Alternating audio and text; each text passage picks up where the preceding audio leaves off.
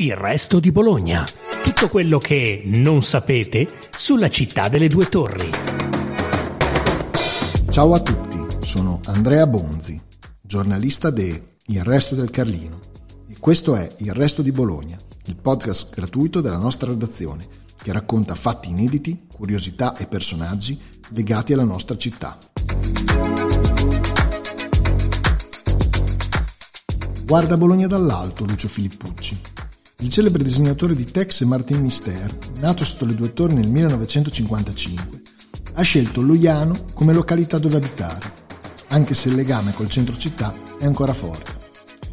Allievo di Giovanni Romanini e Roberto Raviola in arte Magnus, Filippucci, da sempre appassionato di disegno, inizia la carriera da professionista nel 1975 per di fumetto e poi subentra a Milo Manara sulla rivista Courier Boy.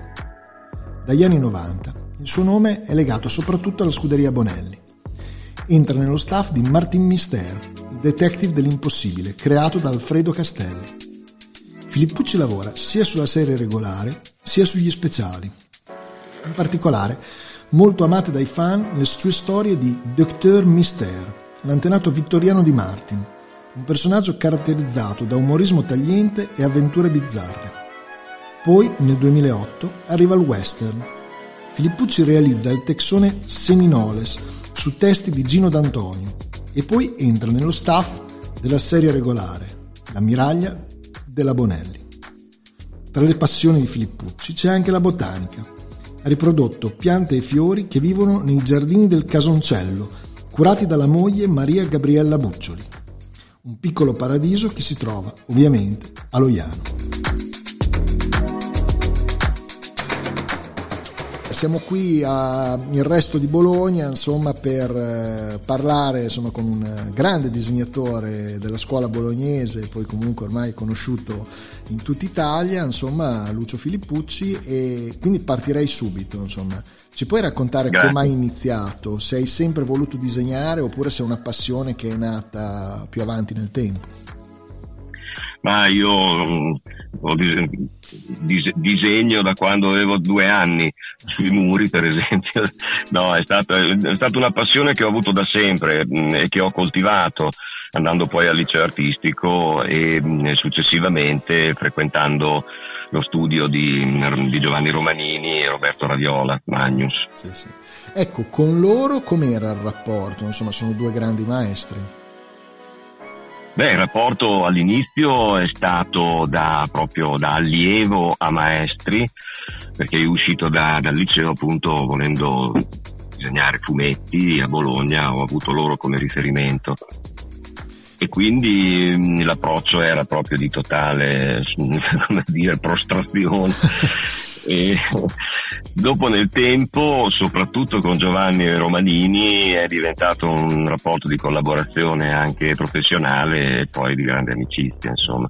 Con Roberto Raviola meno, era un grande maestro eh, col quale ho avuto molti rapporti, ma non eh, come con Giovanni. Ecco. Eh, Giovanni è stato proprio un grande sodalizio verso poi la fine, si lavorava insieme, eccetera, eccetera.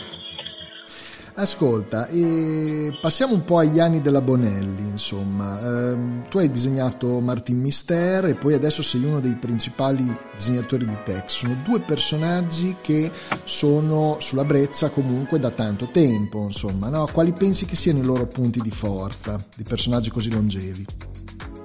Sì, io lavoro con la Bonelli dall'inizio degli anni 90, soprattutto con Martin Mister e poi dalla, dalla dal 2005-2006 con, eh, con Tex. Punti di forza, beh, nel caso di Martin Mister che io amo, ho amato e continuo a amare moltissimo, è una, una grande potenza di scrittura mm, come dire, mm, che va al di là del fumetto seriale e stuzzica la curiosità, va a toccare tutti quei temi eh, tutti quegli interrogativi, tutti quei, noi, tutti quei, misteri che noi ci poniamo mm, sempre nella nostra vita e lo fa in maniera um, estremamente um, intelligente sempre con un rinnovato, ehm, con, una, con, con, con, un rinnovato contenuto, ogni, ogni, albo è diverso da quell'altro eh, praticamente. Un po' contrariamente a quello che succede nella collana di Tex, dove le, le cose sono invertite. In Tex c'è la sicurezza di un eh, di uno svolgimento praticamente sempre eh, abbastanza uguale, c'è, la, c'è, il danneggiamento e poi c'è, il, c'è l'eroe che risolve, che, che, che, lo risolve, Tex è il grande sì. eroe, il grande giustiziere che risolve. In questo caso probabilmente le persone si identificano perché in un, momento, in un mondo pieno di ingiustizie, eh, leggere di un personaggio che fa giustizia eh, invincibile praticamente, è chiaro che evidentemente continua a piacere moltissimo.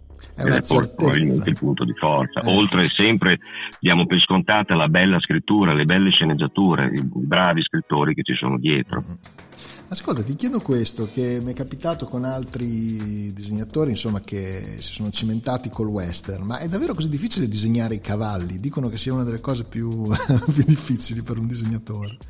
Sì, no, beh, all'inizio lo è, nel senso che il cavallo va studiato nell'anatomia come si studia l'anatomia umana, cioè il cavallo deve recitare sul palcoscenico della, del, del, del, fumetto, eh, deve muoversi, deve recitare come un, come un, protagonista e quindi deve avere il movimento fluido come nella realtà e quindi devi conoscere proprio devi conoscere l'anatomia del cavallo in maniera perfetta. Questo all'inizio è complicato, va studiato, poi dopo lo si fa a occhi chiusi, ecco, come...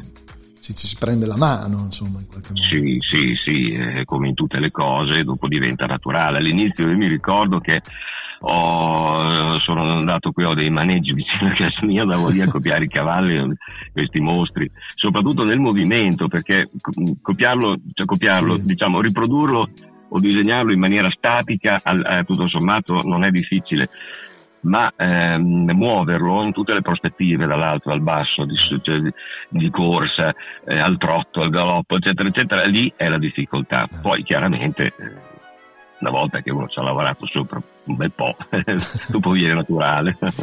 Ascolta, ti faccio questa domanda. Allora, si parla tanto di intelligenza artificiale e ci sono state molte polemiche, anche nei, recenti, insomma, nelle scorse settimane, sull'utilizzo dell'intelligenza artificiale nella grafica.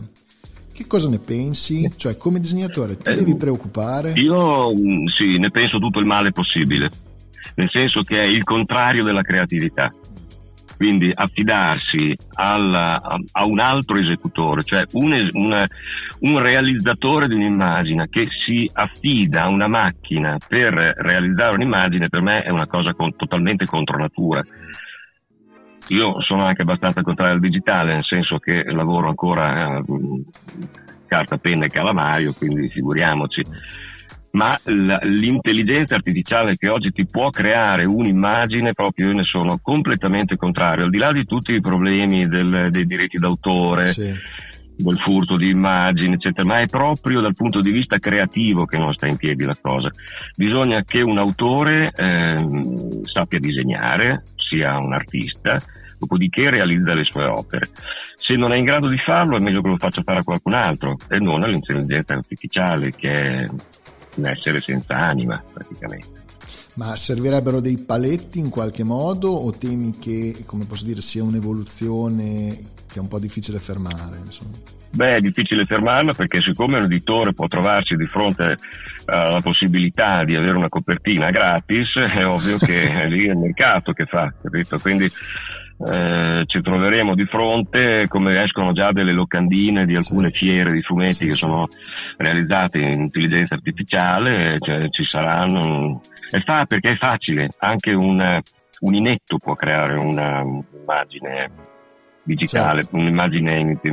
Poi sono facilmente riconoscibili perché sono brutte, mm. sono brutte con questo iperrealismo forzato. Eh, non hanno, non hanno, non hanno né arte né parte, però, però cioè, hanno un loro impatto, eh, non costano niente e quindi certo. secondo me avranno un futuro purtroppo. Ascolta, parliamo un po' insomma, della, della, tua vita diciamo così, civile. Tu vivi a Loiano, in montagna, sei legato a quei sì. posti per qualcosa di particolare o pensi semplicemente che stare lontano dalla città sia più salutare? Insomma, cioè, come mai questa scelta? Beh, all'inizio con mia moglie è stata un'avventura proprio per andare via dalla città e crearsi un mondo eh, tranquillo, con l'orto, eh, nella natura, che a noi piace moltissimo. Mm. Poi nel tempo mia moglie mm, ha, dato, mm, ha sviluppato quella che è sempre stata una sua passione, cioè la botanica, sì. nel, mh, creando un giardino botanico che oggi è aperto al pubblico, sono i giardini del Casoncello a Loiano, e quindi è diventato una grande avventura anche questa, quindi adesso c'è un doppio legame che è anche quello della gestione di questo giardino botanico che mi, mi appassiona molto e mi, mi, mi lega molto. Ecco. ecco, raccontacela un po' questa esperienza dei giardini del Casoncello. Beh, è nato appunto tutto è nato con, con il semplice cioè, obiettivo di creare un orto, un orto con cui poter vivere poi in un vecchio podere di famiglia, poi questo orto si è allargato, pianta oggi, pianta domani ed è diventato un giardino botanico con una, caratteri- con una caratteristica molto originale, tanto è vero che è visitato un po' da, da tutta Italia e anche da altri paesi del mondo. È un giardino, tra virgolette, selvaggio, cioè un, giardino naturale, sì. quindi dove non c'è spazio alla chimica, dove non c'è spazio all'artificiosità anche del paesaggio, dove però questo, mh, questa selvatichezza è estremamente curata, estremamente ricercata, quindi dove accanto a, a piante spontanee della nostra flora ci sono anche piante ah. ornamentali, piante acquistate, quindi in questo connubio, in questa in questa giungla fiorita, ecco, c'è la particolarità di questo giardino. Tu li hai anche disegnati, vero? Questi giardini? Sì, sì eh. ovviamente. Cioè, committenza mia moglie, non potevo esimermi. Ascolta. No, no, l'ho fatto con grande piacere e devo dire che sono diventato un po' anche disegnatore botanico, perché nelle illustrazioni è chiaro che poi devi studiare anche la materia, insomma. Certo. Ascolta, il tuo rapporto con Bologna qual è? Hai mai inserito dei pezzi della nostra città, delle strade, dei, non so, paesaggi? E se sì, in quali? Nei tuoi fumetti, eh? No, non, eh, non, mi è mai capitato purtroppo, se non in alcune illustrazioni eh, dove io ho mh, mm, cercato di introdurre l'atmosfera del portico di Bologna, eccetera.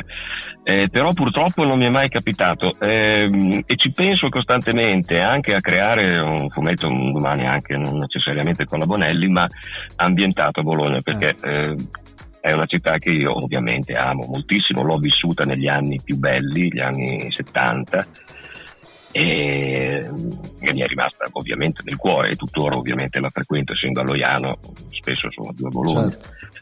Pur essendo cambiata molto da, dalla città della mia giovinezza, è tuttora probabilmente una delle città più belle d'Italia.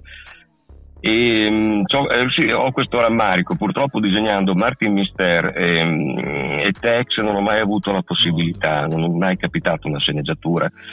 Venne, Martin Mister realizzò una, un albo ambientato a Bologna eh, in, quel, in, quell'epoca io stavo facendo altro e venne affidato un altro disegnatore, ah. accidenti, eh, che non sono fatto sfuggire.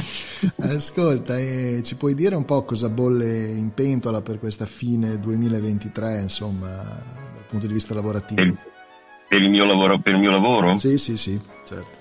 Beh, dunque, ehm, c'è, una, c'è, la riedizione... Mh, mm, eh, tu sai che io ho realizzato per la Bonelli il Doctor Mister, sì. che è un diciamo mh, lontano parente eh, Avo di Martin Mister ho disegnato diversi albi che uscivano sull'almanacco del mistero, un personaggio a cui mi sono appassionato molto, è forse una delle cose più belle che ho fatto e questo Doctor Mister verrà eh, ristampato integralmente dalla Bonelli con la prima uscita ehm, in formato cartonato ehm, presentato a Lucca eh, quest'anno a novembre. Ah, benissimo. Quindi eh, questo è un, una cosa a cui tengo. Eh, è una riedizione, però è una riedizione di lusso, diciamo, in formato diverso, rimontato, eccetera, diciamo, reintegrato anche con tavole nuove. Eh, quindi, ecco. Poi ho in lavorazione un tex che devo appena la fucilazione consegnare entro dicembre-gennaio, sicuramente verrò fucilato,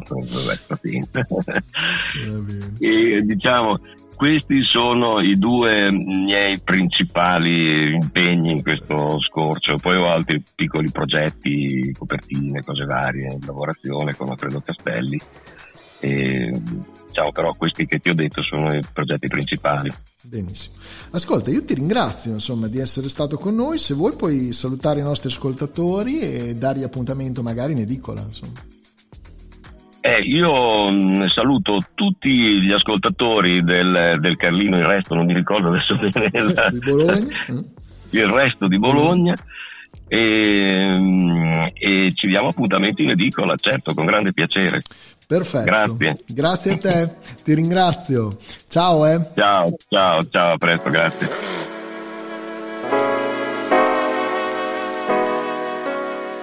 Anche per questa volta è tutto. Appuntamento alla prossima puntata de Il Resto di Bologna, il podcast gratuito della nostra redazione, che racconta fatti inediti, curiosità e personaggi legati alla nostra città.